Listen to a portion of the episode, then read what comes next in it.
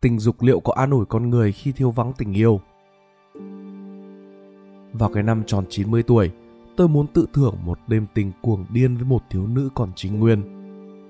Đây là mở đầu cho một cuốn tiểu thuyết và cũng là toàn bộ câu chuyện của hồi ức về những cô gái điếm buồn của tôi bởi Gabriel Garcia Marquez. Bạn đọc có thể sẽ bất ngờ với phần mở đầu đầy kỳ quái này, nhưng đừng vì sự kỳ quái này mà bạn bỏ đi. Hãy để tác giả người vớ vẩn cùng Spider Room Books chúng mình dẫn bạn đi vào một hành trình của tình yêu diệu kỳ trong video lần này. Nhiều người có lẽ mong muốn đặt câu hỏi cho Gabriel Garcia Marquez rằng tại sao ông ta lại muốn nhân vật già từ 90 tuổi. Tôi đoán rằng ở tuổi ấy, chỉ cần cộng thêm 10 thì người ta gọi là thập kỷ. Trong suốt chiều dài của thời gian, hẳn rằng nó cũng chẳng tha thứ cho bất kỳ sinh thể nào. Từ bông hoa hồng, thủa nào còn đỏ, rồi cũng chóng phai tàn héo úa từng ngày. Từ những thân cây và cành lá vững chãi đến mấy cũng trơ trọi và trần trụi từng năm. Hiển nhiên là cả kiếp sống con người cũng vậy. 10 năm trôi qua, chúng ta giả cội theo nó. 90 hay 100 năm, ở con số mà chẳng ai dám nghĩ rằng mình sẽ trẻ lại. Thay vào đó là hiện thực phũ phàng hiện lên trước mắt. Cái chết. Nhưng buồn cười thay, lão già đã nói như thế này để được cứu rỗi con số ấy. Tuổi tác không phải số năm mà người ta có, mà chính là cái mà người ta cảm thấy trong cơ thể mình. Cảm thấy trong cơ thể của lão là khát khao yêu và được yêu, được nếm thứ vị ngọt ngào của giọt tình mật ngọt như để bù lấp quá khứ phủ một màu xám buồn. Một ông già sống trong căn nhà gần công viên San Nicolas, nơi lão an phận sống một cuộc đời không đàn bà và cũng chẳng có tài sản, nơi lão chứng kiến sự sống và cái chết của bà mẹ. Cuối cùng, đó cũng là nơi mà lão dự định sẽ chết một cách đơn côi ngay trên chiếc giường của mình đã sinh ra. Vào cái ngày mà hy vọng còn xa xăm và không chút gì đau đớn. Phút bàng hoàng vẫn tiếp diễn xoáy sâu vào cái tâm can với những lời tự vấn về bản thân. Kể ra tôi không cần phải nói ra điều này, bởi vì người ta có thể nhận ra tôi từ xa cả dặm. Tôi xấu trai nhút nhát và cổ lỗ. Nói theo hướng lãng mạn thì tôi là hạng người vô danh tiểu tốt, chẳng để lại cho đời bất cứ cái thứ gì, ngoại trừ cái sự việc mà tôi sắp cố gắng kể ra đây, ở trong ký ức về mối tình lớn của mình.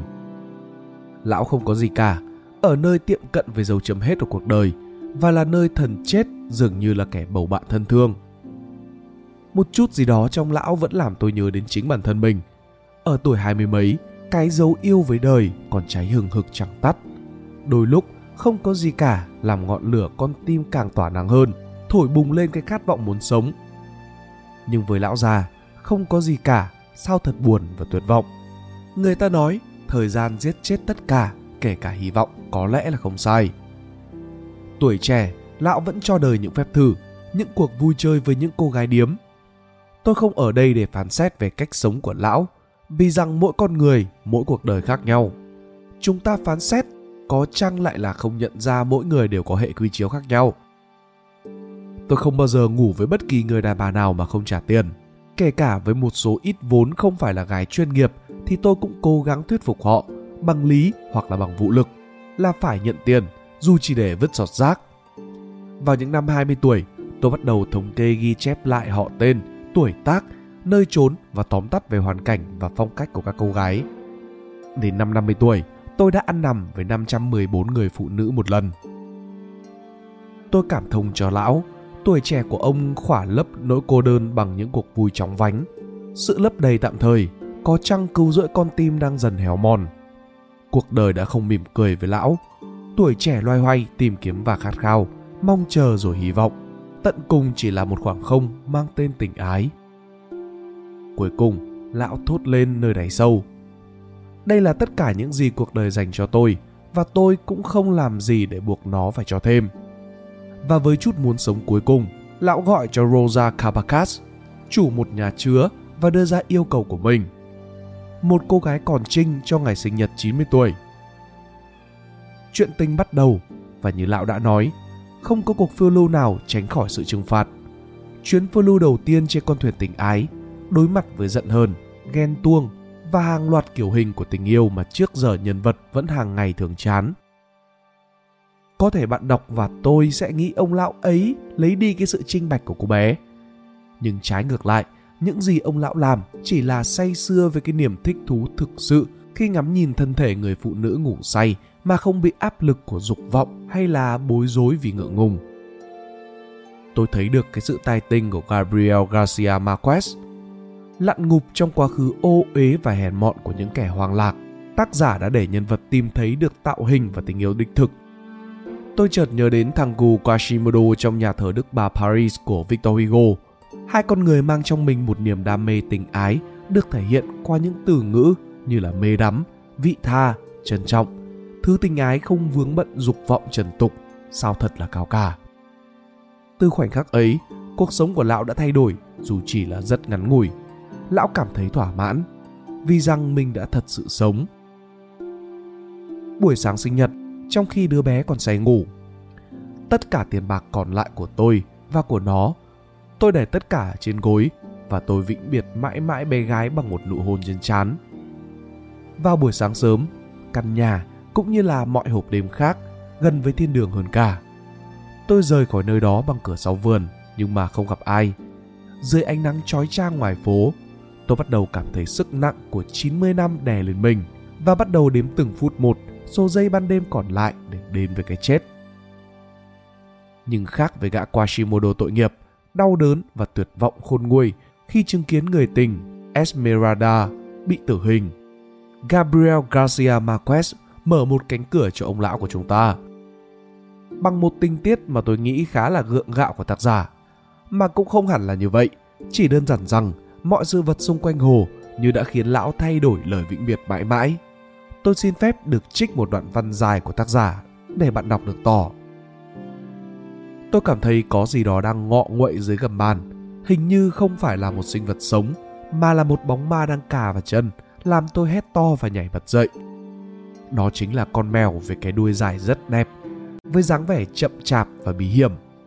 Tôi rợn tóc gáy khi nghĩ rằng mình ở nhà một mình với một sinh vật sống không phải người. Khi chuông nhà thờ lớn điểm bay tiếng, thì trên bầu trời rực màu hồng. Chỉ có một ánh sao duy nhất long lanh. Một chiếc tàu thủy hú lên còi từ biệt buồn bã. Và tôi cảm thấy trong họng nghẹn nghẹn tất cả những mối tình có thể đã từng hoặc là không hề có. Tôi không chịu đựng được nữa. Tôi nhấc điện thoại lên với trái tim để ngay đầu lưỡi.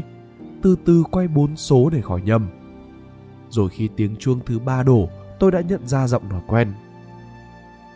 Này, bà ơi, tôi thở dài.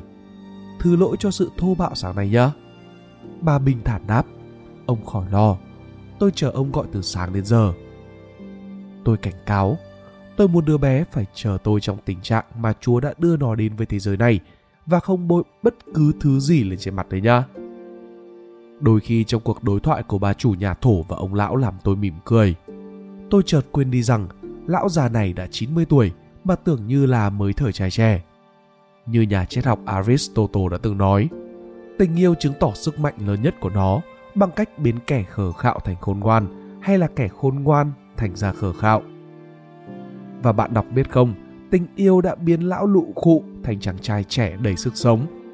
Cái uyên thâm của tuổi già mà bà chủ nhà chứa hay gọi là cái nhà triết học sầu muộn hay những chương trình âm nhạc bác học cũng không làm vơi đi nỗi nhớ mong như chính ông lão cũng thừa nhận.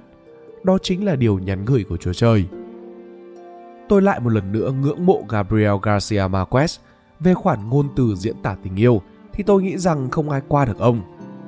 Xin bạn đọc thứ lỗi, tôi phải trích dẫn khá nhiều vì tôi muốn giữ nguyên cái mê đắm tình ái này một cách trọn vẹn nhất.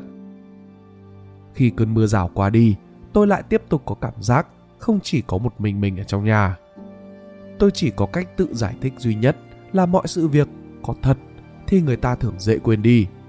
Nhưng có những sự việc không có thật thì lại cứ tồn tại trong ký ức y như là nó đã từng xảy ra vậy. Cứ mỗi lần nhớ đến trận mưa rào là tôi lại tự thấy không đơn độc trong ngôi nhà mà luôn có mặt của Degardina nữa. Tôi cảm thấy nàng rất gần gũi vào ban đêm, thậm chí là còn ngửi thấy hơi thở của nàng ở trong phòng ngủ và tiếng mạch đập khẽ khàng nơi má của nàng trên chiếc gối của tôi.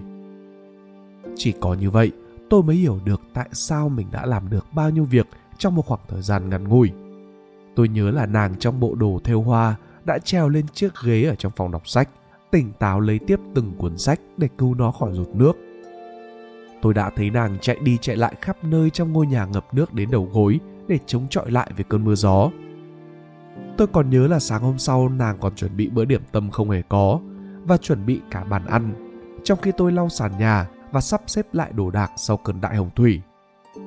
Tôi không bao giờ quên được ánh mắt tối sẫm của nàng khi chúng tôi cùng ăn điểm tâm. Tại sao mãi đến tận khi già cả thế này anh mới quen em? Tôi còn nói thật với nàng, tuổi tác không phải số năm mà người ta có, mà chính là cái mà người ta cảm thấy trong cơ thể mình. Hay ở một đoạn trích khác, từ đó tôi cứ ghi nhớ mãi về hình ảnh rõ ràng của nàng trong ký ức đến mức muốn làm gì nàng cũng được. Tôi thay đổi màu mắt của nàng theo tùy từng trạng thái tâm hồn của chính mình. Màu nước khi tôi thức dậy vào mỗi buổi sáng, màu mật khi tôi cười và màu lửa khi tôi cãi nhau với nàng. Tôi khoác trang phục cho nàng tùy theo tuổi tác và điều kiện phù hợp với tâm lý từng lúc của tôi. Nàng mặc bộ đồ cô dâu say đắm ở tuổi 20, y phục của loại gái gọn ở tuổi 40, như nữ hoàng xứ Babylon ở tuổi 70 và như nữ thánh ở tuổi 100. Chúng tôi song ca những bản tình ca của Puccini, điệu bolero của Augusta Lara, điệu tango của Carlos Gardel. Và một lần chúng tôi xác định được rằng những ai không hát thì không thể hình dung ra được niềm hạnh phúc được hát dân ca. Hôm nay, tôi biết đó không phải là ảo giác mà chính là điều huyền diệu của mối tình đầu của tôi ở tuổi 90. Ôi tình yêu của một lão già 90 tuổi, nó thật trong sáng và diệu hiền biết bao. Bao ảo mộng và tơ tưởng lần đầu tiên xuyên suốt câu chuyện, tôi thấy lão hạnh phúc. Cái sức nặng 90 năm đè lên người, có còn là ám ảnh khi tình này tồn tại.